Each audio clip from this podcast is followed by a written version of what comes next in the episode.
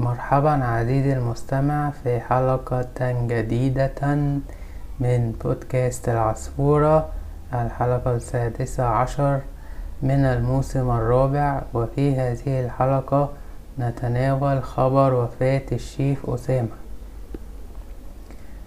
لو سمعت خبر وفاة الشيف أسامة عن عمر ناهز خمسة وستين سنة وعايز تعرف التفاصيل فالفقرة دي ليك.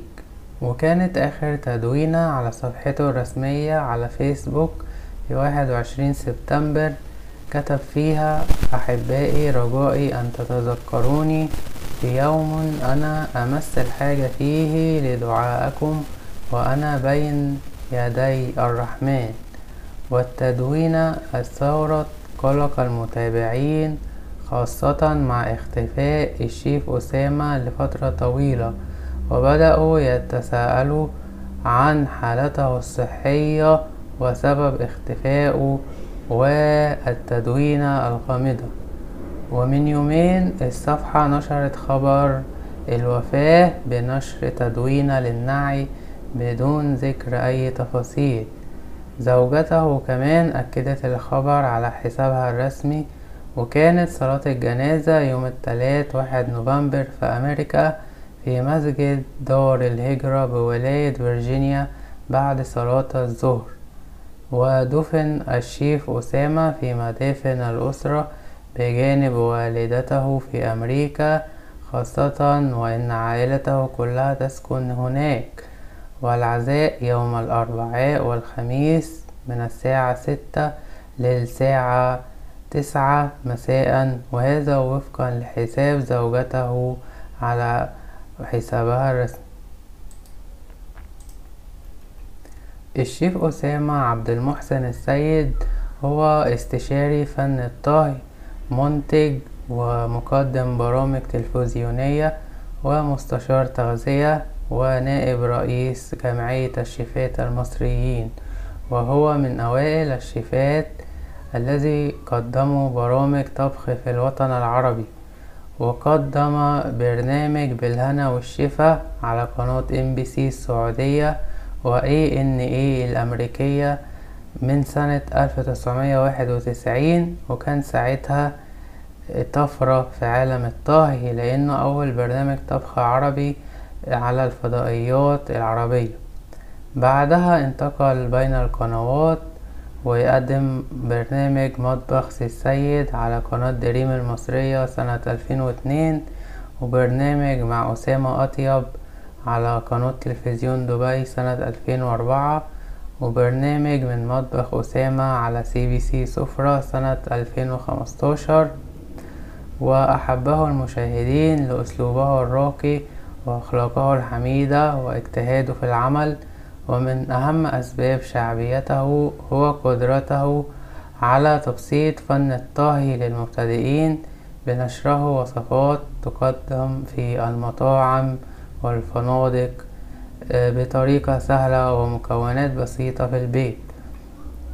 الشيف أسامة ما كانش مقدم برامج بس لأنه كمان ألف كتب كتير عن فن الطهي ومن أهم كتبه كتاب بالهنا والشفا اللي نشره سنة ألفين وواحد وكان أستاذا في الطهي ومسؤول عن المطبخ في أهم شركات الحفلات في العالم زي شركة Browns Fine Caterers وبعدها كان مسؤول عن تجهيز ولائم البيت الأبيض ووزارة الخارجية الأمريكية.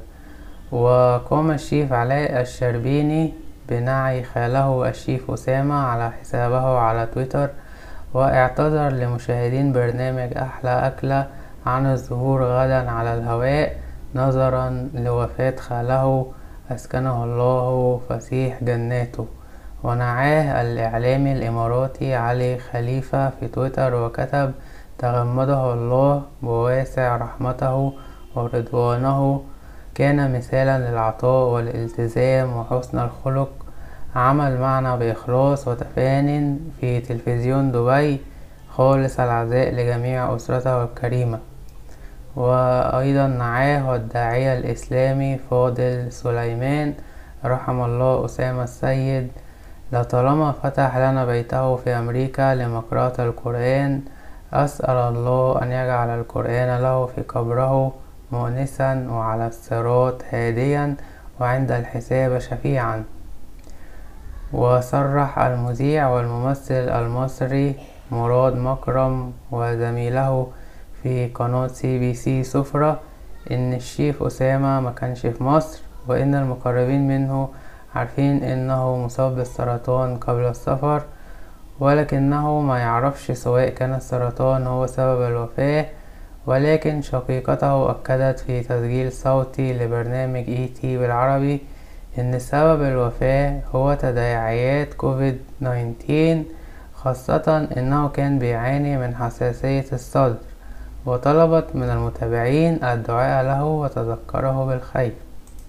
وإلى هنا تنتهي فقرتنا إلى أن نلتقي في الفقرة القادمة. رحم الله الشيف أسامة. دي كان بعض الذكريات إحنا رحنا الصحراء كتير جدا جدا جدا ما نقدرش نقول عدد الحلقات لأن كانت بالميات. لكن بنحاول إن إحنا اللي قدرنا نفتكره وفي نفس الوقت عايزين برضو نسمع منكم إذا كنتوا فاكرين أي حلقة ناخد اتصال. ألو؟ ألو؟ أهلا. السلام عليكم شيف أسامة كيفك؟ الحمد لله. يعني شو هذا الخبر المفجع؟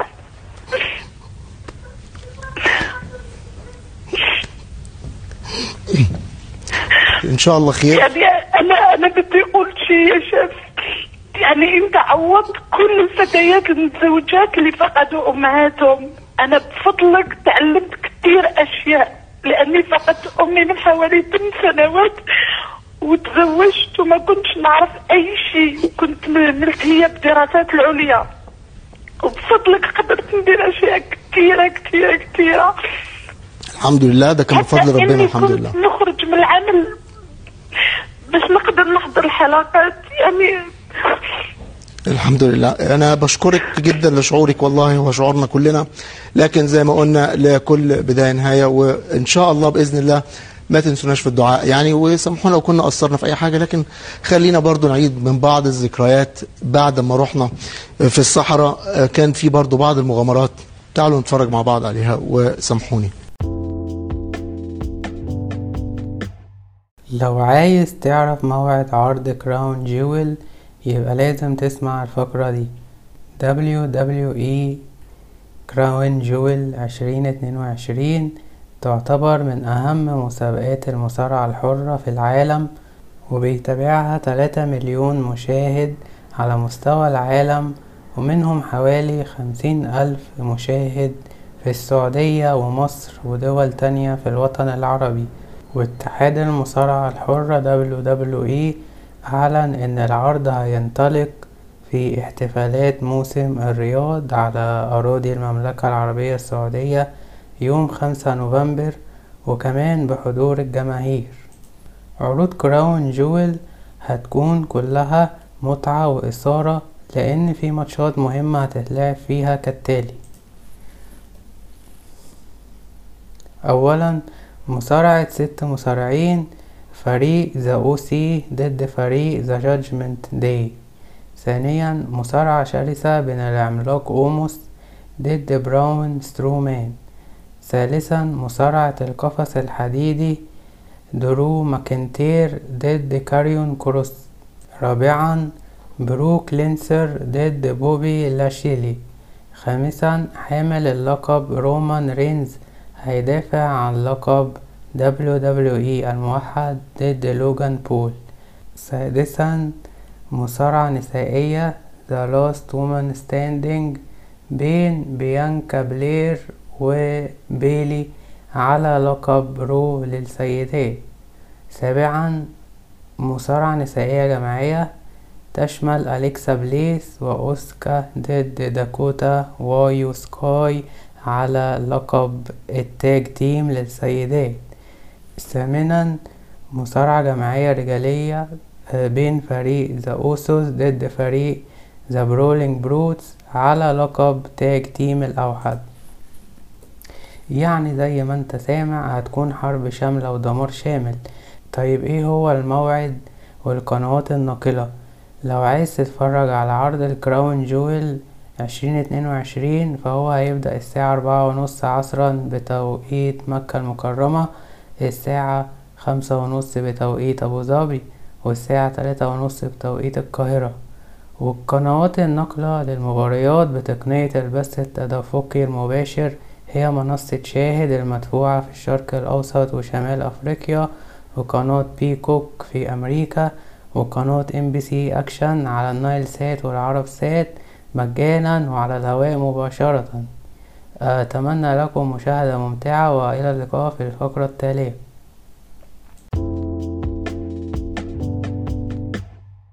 سيداتي أنساتي سادتي ولسه مكملين الحلقة الستاشر في الموسم الرابع على بودكاست العصفورة وخبر مؤسف لمشجعين الأرجنتين في كأس العالم نادي باريس سان جيرمان الفرنسي. نشر بيان أعلن فيه يوم السبت إن ليونيل ميسي لن يشارك في ماتش لوريان يوم الأحد وده لأن عنده التهاب في مفاصل كعب رجله. والبيان قال إن اللاعب يتلقى العلاج كإجراء احتياطي وهيكمل التمرين من أول الأسبوع القادم.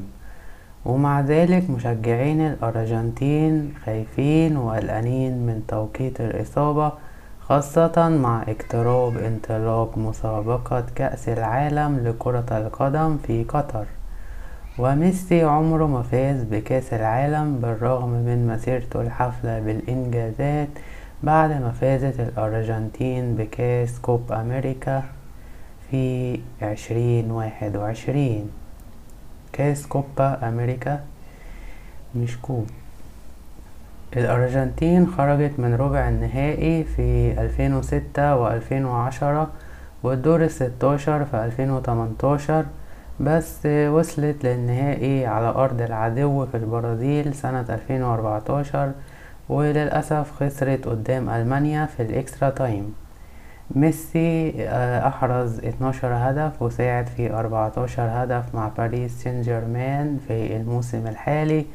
بما في ذلك ماتش يوفنتوس في تصفيات دوري أبطال أوروبا يوم الأربعاء اللي فات وحاليا الفريق بيتصدر الدوري بفارق خمس نقط أمام لانس في المركز الثاني وإلى هنا تنتهي الفقرة. وإلى أن نلتقي في الفقرة القادمة دمتم بعافية وسلام. الشواهد كتيرة على اختلاف الرجالة والستات وفي أبحاث علمية كتير عن الفروقات دي. وفي الفقرة دي هتكلم أكتر عن أسرار الرجال في علم النفس. يعني هتلاقي إجابات عن التصرفات الغريبة اللي الرجالة بيعملوها ومش عارفة تفهميها بس دلوقتي هتفهميها وبالأدلة العلمية الدامغة. أول حاجة ليه الرجالة مهتمين بنظافة العربية أكتر من أي حاجة؟ الراجل عموما مهتم جدا بالعربية أو أي عدة شغل ساعات أكتر من اهتمامه بنظافته هو شخصيا. وعلى حسب الدراسات الراجل بيحب الشعور بالسيطرة والعظمة والسواقة بتوفر له الإحساس ده. عشان كده تلاقيه بيعتبر عربيته امتداد لنفسه كأنها عضو من أعضاء جسمه ويمكن توصل إنه يسمي العربية باسم بنت. واختياره لماركة ونوع العربية كمان بيعكس جزء كبير من شخصيته الحقيقية ودوافعه الخفية. طيب ليه الراجل بيداري كده ولا هو داري كده؟ على حسب الدراسات النفسية الرجالة عندهم عواطف قوية زي الستات بالظبط بس الراجل بيحس إن التعبير عن المشاعر نوع من الضعف عشان كده تلاقيه بيخبي مشاعره وبيلاقي صعوبة كبيرة في التعبير عنها على أساس النمط المعتاد إن الراجل مش بيعيط ولازم يكون قوي في كل المواقف. والدراسات كمان أكدت إن الرجالة عندهم قنوات دمعية أقل من الستات ونسبة أقل بكتير من هرمون العياط. عشان كده لما الراجل بيعيط بيكون فعلا الحوار صعب جدا عليه. يعني عينه مش بتفرز الدموع زي الستات وما عندوش الميكانيزم اللي هي عند الستات. وبناء على ده الراجل ممكن يختفي أو ينعزل عن الناس ويعيش لوحده علشان يهرب من مشاكله النفسية أو الجروح العاطفية. وساعات يبطل الكلام خالص لأيام علشان يلاقي شوية خصوصية وفي نوع تاني بيحب يقعد لوحده ما بيعملش حاجة أو يسافر لغاية ما يقدر يتأقلم ويرجع تاني لحياته العادية. طيب ليه الرجالة بيحبوا يتفرجوا على مصارعة الديوك وسباق الخيل والرياضات العنيفة؟ على حسب علم النفس الراجل بيحب يتفرج على الرياضات الصعبة دي زي المصارعة والكاراتيه والتايكوندو والتنس. وعشان كده برضو يعني يعكس الحاجات دي بتعكس الصفات المرتبطة بالشكل النمطي الشائع للذكورة زي السيطرة والمجازفة والتفوق الجسماني والعضلات. وكمان كل ما كانت حياته أصلا مفيهاش تنافس ومفيهاش أكشن بيميل إنه يفرغ طاقته في الفرجة على الرياضات القاسية خاصة لما يكسب الفريق اللي بيشجعه. ده بي- بيفرز هرمونات الذكورة والإثارة فيه بشكل غير عادي. وبيحس بالتفوق آه، كأن فريقه هو اللي كأن الفريق اللي بيشجعه كسب فده بيحسسه بالتفوق على باقي الرجالة وده بيزود عنده هرمونات الذكورة والإثارة والقوة. وطب ليه الرجالة مش بيفهموا التلميح زي الستات؟ قدرة الرجالة على التخمين والتقدير وربط الأحداث ببعض تعتبر ضعيفة مقارنة بالستات. يعني مثلا الستات يعرفوا يقروا لغة الجسد أحسن من الرجالة وده لأن الستات مخها عنده قدرة أقوى على تقدير الكلمات والحركات وفي أجزاء أكتر في مخها بتقدر تحلل الكلمات والحركات وتفهمها. ومن وجهة نظر العلوم التطورية الست بتقرأ لغة الجسد أفضل من الراجل لأنها هي اللي بتربي الطفل يعني مثلا الست بتفهم البيبي لما بيعيط وحركاته أكتر من الراجل وبرضه يعني قدرة الست على قراءة الأفكار من حركات الجسم تبقى أعلى من الراجل. وعشان كده برضه الراجل مش بيفهم التلميح لأن الأجزاء اللي في مخه المسؤولة عن تفسير لغة الجسد أقل بكتير من اللي موجودة عند الست تاني لأنها هي اللي بتربي البيبي والبيبي طبعا ما بيتكلمش كل كلامه عياط فهي بتفهم هو البيبي بيعيط ليه وعايز إيه فهي تلاقيها عندها قدرة أعلى من الراجل. والبحث كمان أكد إن الراجل مش بيفهم التلميح والإشارات ولا بيعرف يتواصل مع الستات من غير كلام وغير كده مش بيعرف يفسر ويفهم ليه الست بتعامله بلطف. يعني مثلا لو قلتيله صباح الخير وتعاملتي معاه كويس ممكن يفهمها بطريقة تانية خالص مع إنك بتتعاملي بحسن نية ومش قصدك حاجة بس هو مخه بيروح في حتة تانية لأن هو مش عارف يترجم الحركات والإشارات ومش فاهم التلميح وبياخد الكلام على حتة تانية بيفسره على مزاجه. طب ليه الراجل عينه زايغة؟ ليه؟ لأن العلماء دلوقتي العلماء اللي بيدرسوا الإنسان بيقولوا إن مخ الراجل مش مرتبط ببعضه زي الستات لأن المخ الإنسان متكون من جزئين نص اليمين والنص الشمال وعند الراجل مش مرتبطين أو لازقين ببعض أوي زي عند الستات. عشان كده الراجل ما يقدرش يركز في كذا حاجة في نفس الوقت يعني لازم يركز في حاجة واحدة بس على عشان يعرف يعملها ما يقدرش يركز في ميتين حاجة زي الستات. الستات مخهم مرتبط أكتر ببعض والنص اليمين عندهم مرتبط بالنص الشمال أكتر فعشان كده الستات ممكن يفهموا كذا حاجة في نفس الوقت وممكن يقدروا يعملوا كذا حاجة في نفس الوقت ويتكلموا في كذا موضوع في نفس الوقت ويكونوا فاهمين هما بيتكلموا في إيه ويقدروا اللي هما يستوعبوا أكتر بكتير من الرجالة. وبعض الأبحاث بتقول إن الراجل بيحصل له إثارة حسية من النظر أكتر من الستات عشان كده ممكن أي ست شكلها حلو وتجذب انتباهه لأن النظر عنده يعني هو الحاسة الأقوى وبتحصل إثارة في مخه من الأشكال والمناظر. فحتى لو الست دي ما كانتش حلوة برضه هتجذبه لأنه هيبصلها حتى لو ما كانتش حلوة لأن هو بيحصل له إثارة من النظر ده وهو أصلا بيحب التنوع وكسر الملل. وغير كده طبعا العلوم التطورية الكافرة بتقول أصلا إن الراجل متبرمج بيولوجيا إنه ينشر جيناته على أوسع نطاق ممكن من أجل استمرار الجنس البشري فهو الراجل, الراجل لازم يتجوز كتير مع أكتر من ست عشان يخلف كتير والجنس البشري يستمر. بس على الناحية التانية الست طبعا لما بتبقى حامل بتفضل تسع شهور حامل ما تقدرش تتجوز أكتر من راجل.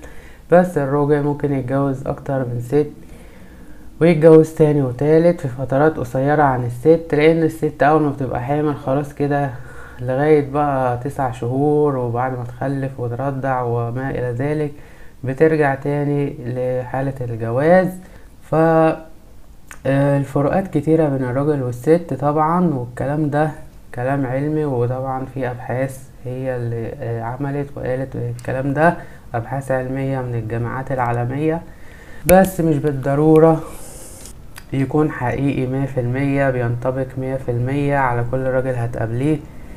طبعا في اختلافات بين كل واحد بس يعني دي زي يعني آه، إرشادات عامة.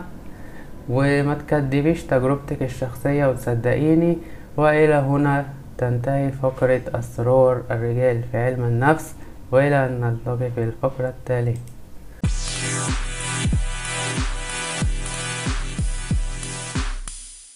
طيب ماشي. أهلا بيكم في الفقرة اللي بعد كده. دلوقتي زد وينتر فيست عاملة افتتاح يوم 18 نوفمبر وجايبة إليسا وراغب علامة وحصل ما لا يتوقعه بشر أبدا حيث أن حصل هجوم شعبي أجبر الفنانة إليسا عن التراجع عن تغريدة علاء عبد الفتاح لأن الفنانة إليسا عملت ريتويت أو تغريدة أو إعادة تغريد لدعوة للاعتصام أمام السفارة البريطانية في بيروت للمطالبة بالإفراج عن الناشط السياسي علاء عبد الفتاح أي إنه كان في دعوة للاعتصام قدام السفارة البريطانية.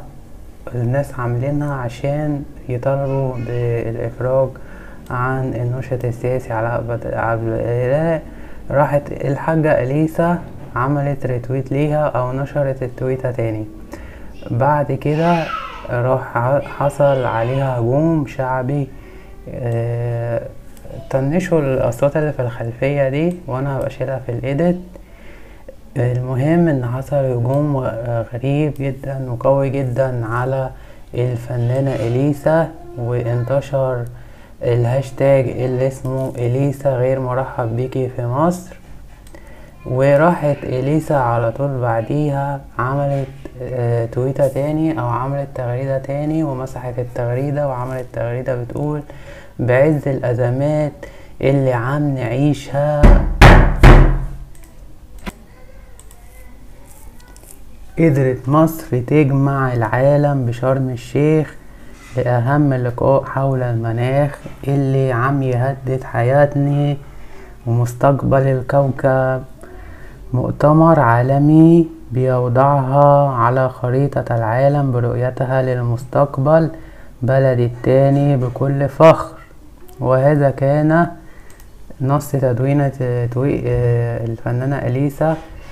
وبعدين طبعا الجمهور أو المغردين أو رواد مواقع التواصل الاجتماعي على تويتر قالوا طبعا هجوم في اللي طبعا اللي ايد في اللي في اللي عارض. وبعدين إيه شوفوا أنتوا بقى قولوا لنا أنتوا رايكم إيه؟ هل أنتم مع إليسا ولا ضد إليسا؟ اكتبوا لنا في التعليقات. وأنا دلوقتي في الفقرة دي هتناول معاكم بعض مقتطفات من رواد رواد الموقع التواصل الاجتماعي على تويتر. وبيقولوا إيه خد مثلا عندك جون المصري بكاتب إليسا اللي عملت دويتو مع المغتصب سعد اللي مجرد وضربت بحقوق الإنسان والمرأة عرض الحائط تدعو للاعتصام من أجل علاء عيد الفتاح راغبي الشهرة وإعادة التلميع من كل أنحاء العالم يجتمعون على الهجوم على العظيمة مصر. هاشتاج إليسا غير مرحب بك في مصر.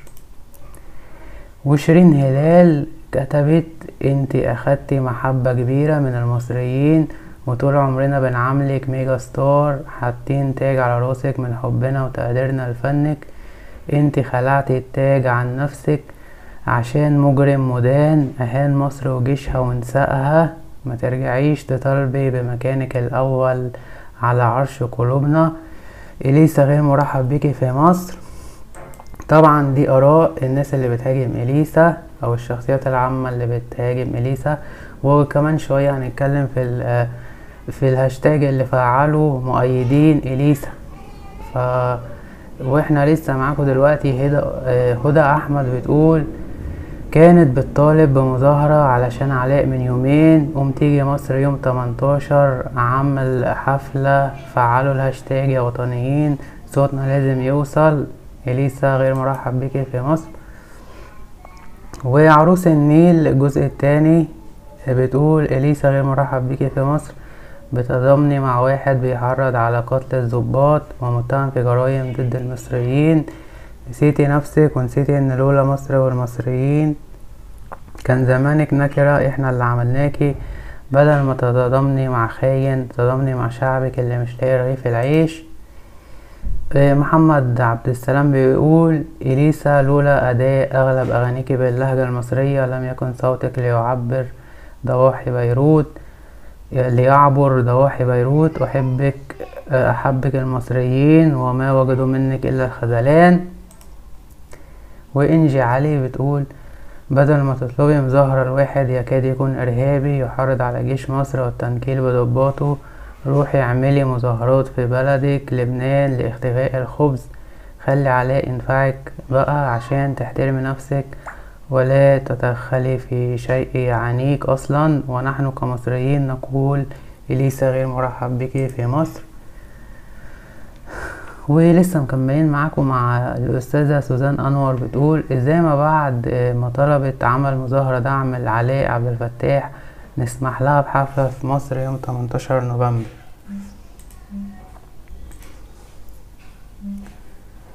عاشقة لتراب مصر بداية نهايته أصلا أصل بداية بداية نهايته أصل الشعب المصري لما بيحب حد بيرفعه لفوق ولما بيغضب عليه بيخسر بيه الأرض يا هبلة. ما حدث مع النائب عمرو درويش إهانة لكل المصريين ولا نقبل ما حدث على الإطلاق ونطالب السلطات المصرية بالتحقيق في هذه الحادثة ورغم كل هذا برضو علاء عبد الفتاح عميل وخاين عمرو درويش يمثلني. إليسا غير مرحب بك في مصر. مصرية وأفتخر. ليس من شأنك التدخل في أمور مصرية. خليكي في بلدك مش عايزينك. ودي كانت التغريدات اللي هجمت على الفنانة أليسا. بسبب التغريدة اللي عملتها ودلوقتي هخش على التغريدات اللي بت... الهاشتاج المضاد اللي هو بيقول إليسا بنت مصر آه كاتبين بقى آه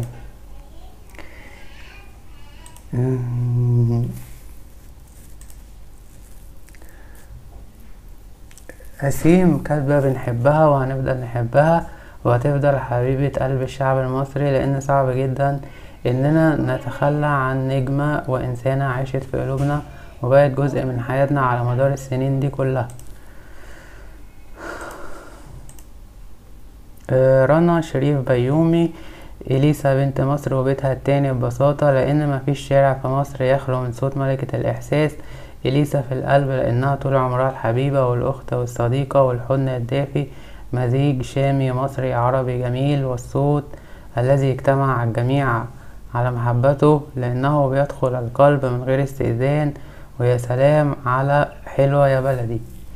وطبعا آه، أص- أصدقاء المستمعين آه، في فيديوهات بس دي بودكاست فأنا مش مش هعرف أعمل مش هعرض لكم الفيديو بس ممكن إن أنا هقول لكم التسجيل الصوتي لهذه الفيديوهات وفي الآخر بقى اسمعوها. في آخر الحلقة خالص بعد ما أخلص هشغل الأصوات دي أو التسجيلات دي وأنتوا اسمعوها بقى وأنتوا قرروا وعرفوني رأيكم في الكومنتات. فسلمى المختار بتقول دايما سيرة مصر والجمهور المصري حاضرين بالخير والحب مع وجود إليسا في أي مناسبة. ودايما داعمة لمصر في كل الأحداث والظروف الصعبة تستاهل مننا كل الحب والتقدير. كتير شفنا لها حفلات خيرية بدون توقف ومساندة لسيدات سرطان الثدي. كل الاحترام لك. وهلم جرة آه لغاية دلوقتي مفيش شخصيات عامة أو حسابات متفعلة بتتكلم في الموضوع لأن هو لسه يعني ما مسمعش جامد يعني بس هو هيسمع على بالليل كده ولا بكرة ولا حاجة.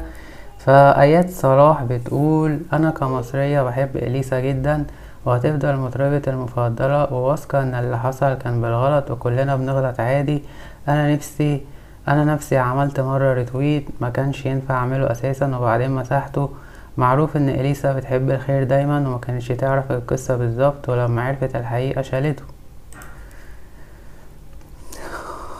وطبعا التويتات دي بقى من حسابات إليسا كاتبة يا حبيبتي يا مصر الله يحمي مصر بزمن الأزمات وين مكان ما نتذكر بفخر نصر أكتوبر وبطولة مصر العربية.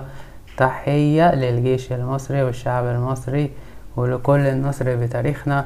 عظمة على عظمة يا مصر. وواحدة تانية بتقول خالص التعازي لضحايا قطار طوخ وتمنياتي بالشفاء العاجل للمصابين الله يحمي مصر يا حبيبتي يا مصر. واحدة تانية بتقول مأساة مصر كبيرة بعد حريق الكنيسة وقلبي حزين على اللي صار كل التعازي للشعب المصري وأهالي الضحايا وإن شاء الله تكون خاتمة الأحزان.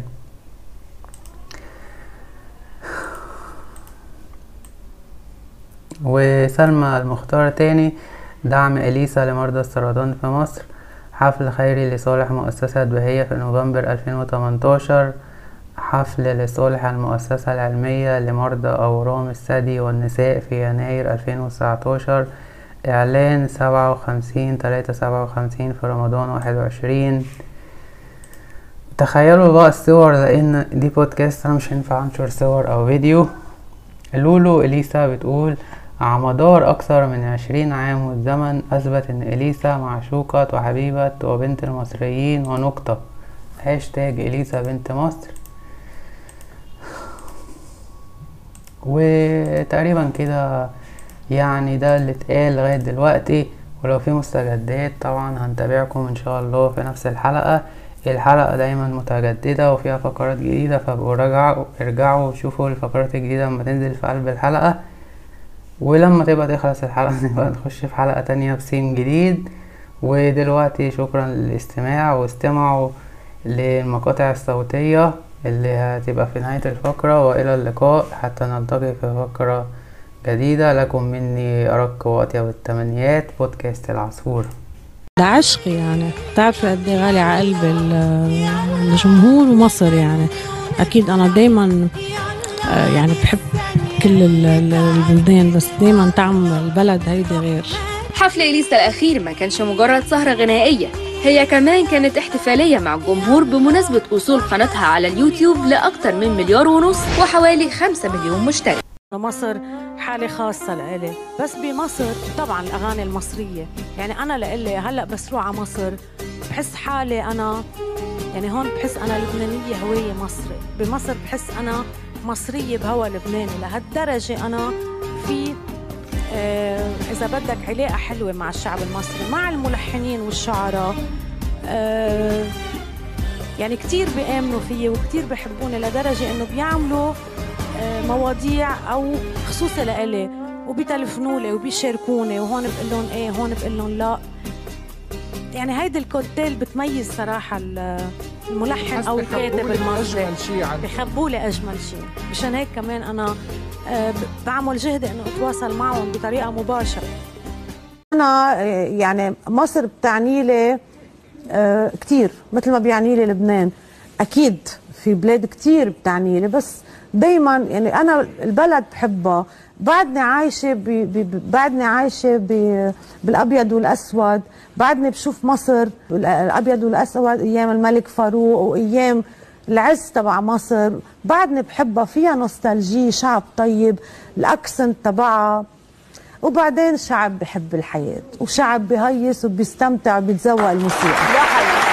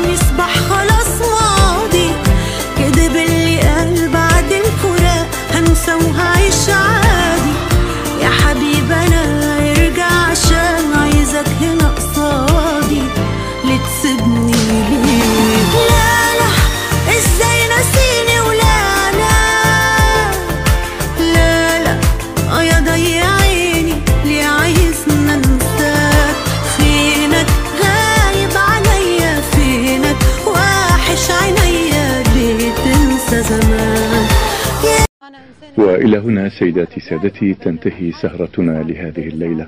نتمنى لكم جميعا نوما هانئا وتصبحون على خير.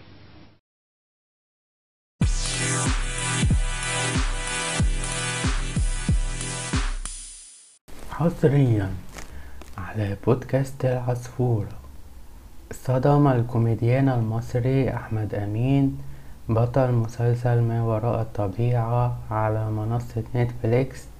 متابعيه على حسابه الشخصي على موقع التدوين المصغر تويتر باعتراف مثير حيث نشر تغريدة يعبر فيها عن حبه لمشاهدة فيديوهات روتين غسيل السجاد المنزلي وتثير فيديوهات الروتين اليومي غضب العديد من المشاهدين المحافظين لما تحتويه من مناظر مبتذلة ولكنها تجذب أيضا ملايين المشاهدات في نفس الوقت.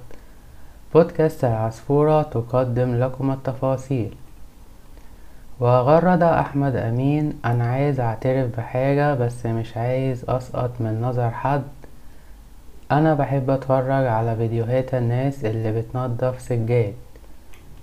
وفي المقابل اعترف متابعيه بمشاهدتهم فيديوهات روتين غسيل السجاد المنزلي حيث علقت رحمة والله وأنا يا أستاذ أحمد تحس براحة غريبة بعد السجادة ما تنضف عقبال قلوب الناس. وعلق محمد وعربيات وريستوريشن ساعات وليلة كبيرة. لست وحدك عزيزي أمين. وغرض مصطفى راحة نفسية غير مبررة واهتم بعض المتابعين بمعرفة أخبار مسلسل ما وراء الطبيعة الجزء الثاني وتساءلت عائشة أحمد يا أستاذنا مفيش أي أخبار عن ما وراء الطبيعة حتى لو فيك وعلقت سهيلة طب بقولك أنا مستنية الجزء التاني من المسلسل. كما كشف المغردين عن متابعتهم لأنواع غريبة من الفيديوهات بعيدا عن روتين غسيل السجادة اليومي وقال عامر طب والأشياء المصدية اللي بفكها وبجددها وبتطلع جديدة وأيضا كريم علق أنا بحب الناس اللي بتفقع الدمامل والخرايج ولكن مجيد حسن لم يعجبه تغريدة أحمد أمين عن عشقه لفيديوهات روتين غسيل السجاد المنزلي وغرد تحركات عسكرية في بولندا العالم داخل على حرب نووية ودمار شامل يا حاج أحمد أمين. مفيش وقت للفلسفة وحياة أبوه. ولكن المغرد صاحب الكورة وضح الأمر حيث كتب يا ناس هو ما يقصدش الستات هو يقصد غسل السجاد بغسالات السجاد الحديثة وده زي فيديوهات إعادة البناء والترميم وكلنا كده. ومؤخرا شارك أحمد أمين في الفيلم التسجيلي تغير المناخ يغيرنا جميعا أثناء مؤتمر المناخ كوب سبعة وعشرين في شرم الشيخ وتحدث فيه عن أثر الوقود الأحفوري في تغير المناخ وفاز أيضا بجائزة أفضل ممثل في مهرجان القاهرة للدراما عن دوره في مسلسل جزيرة غمام. وحتى توقيت نشر هذه الفقرة حصلت تغريدة أحمد أمين عن فيديوهات الناس اللي بتنظف سجاد ستة آلاف إعجاب وستمية إعادة تغريد في أقل من اتناشر ساعة. وفي نهاية الحلقة شكرا على حسن الاستماع وإلى أن نلتقي في الحلقة القادمة. تقبلوا مني أفضل الأمنيات بالصحة. الحلقة خلصت يلا امشي. بس يبقى تعالى الحلقة الجاية عشان هتكون صوت وصورة. شكرا لدعمك حتى لو بالاستماع للحلقة للآخر. واستنوني دايما مع أقوى الفقرات الترفيهية وأخبار المشاهير المصريين على بودكاست العصفورة.